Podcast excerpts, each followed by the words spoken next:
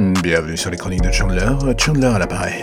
Que puis-je faire pour vous aider Ah oui, ça y est, j'ai trouvé, vous voulez un podcast. Un podcast délicat, fait aux petits oignons, plein d'amour, et dirigé vers vos oreilles. Alors là, j'ai envie de dire, j'ai tout ce qu'il faut, et justement, ça commence maintenant.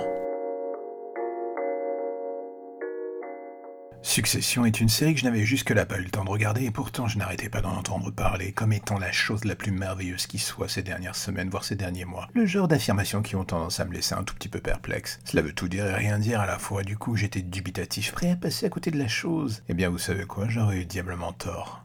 De quoi parle Succession Vous allez me dire, eh oui, il faut quand même que tu en parles un peu et qu'on sache à peu près quel est le sujet de la série dont tu vas nous rebattre les oreilles.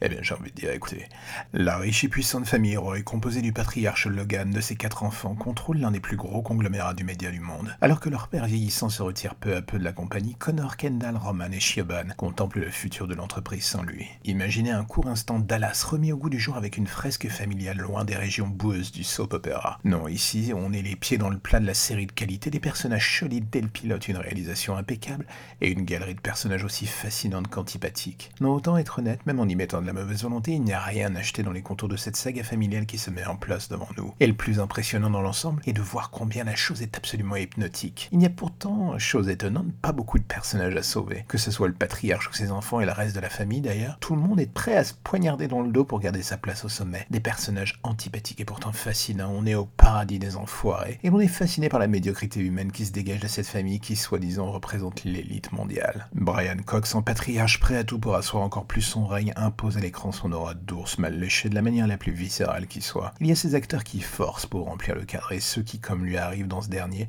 sans dire un mot, et en font déjà éclater les limites. Il bouffe l'écran et dans son nombre sa famille se bat pour garder les miettes. Succession est un drama familial de qualité. Les pieds bien ancrés dans notre époque, il attaque de plein front ce mythe du succès et des riches soi-disant parfaits. Derrière le clinquant, on découvre assez vite que rien ne va, et ce parti pris d'emblée peu sympathique donne à la série une identité particulière qui la fait se dégager du lot. On est vraiment dans ce que l'on pourrait connaître de pire dans un univers familial toxique, sauf qu'ici le réalisme de la chose rend l'ambiance encore plus délicieusement malsaine. Tuer le père, voilà le cœur de succession, une approche toute sauf positive, mais dont le traitement ici force littéralement le respect. C'est aussi malsain dans le fond que brillant dans la forme. Impossible de décrocher quand on s'y engage. C'est de l'addiction de très grande qualité qui nous est offerte ici. Comment se permettre de refuser? Si vous avez la réponse, j'ai envie de vous dire que vous êtes très fort, puisque en ce qui me concerne, je suis définitivement accro.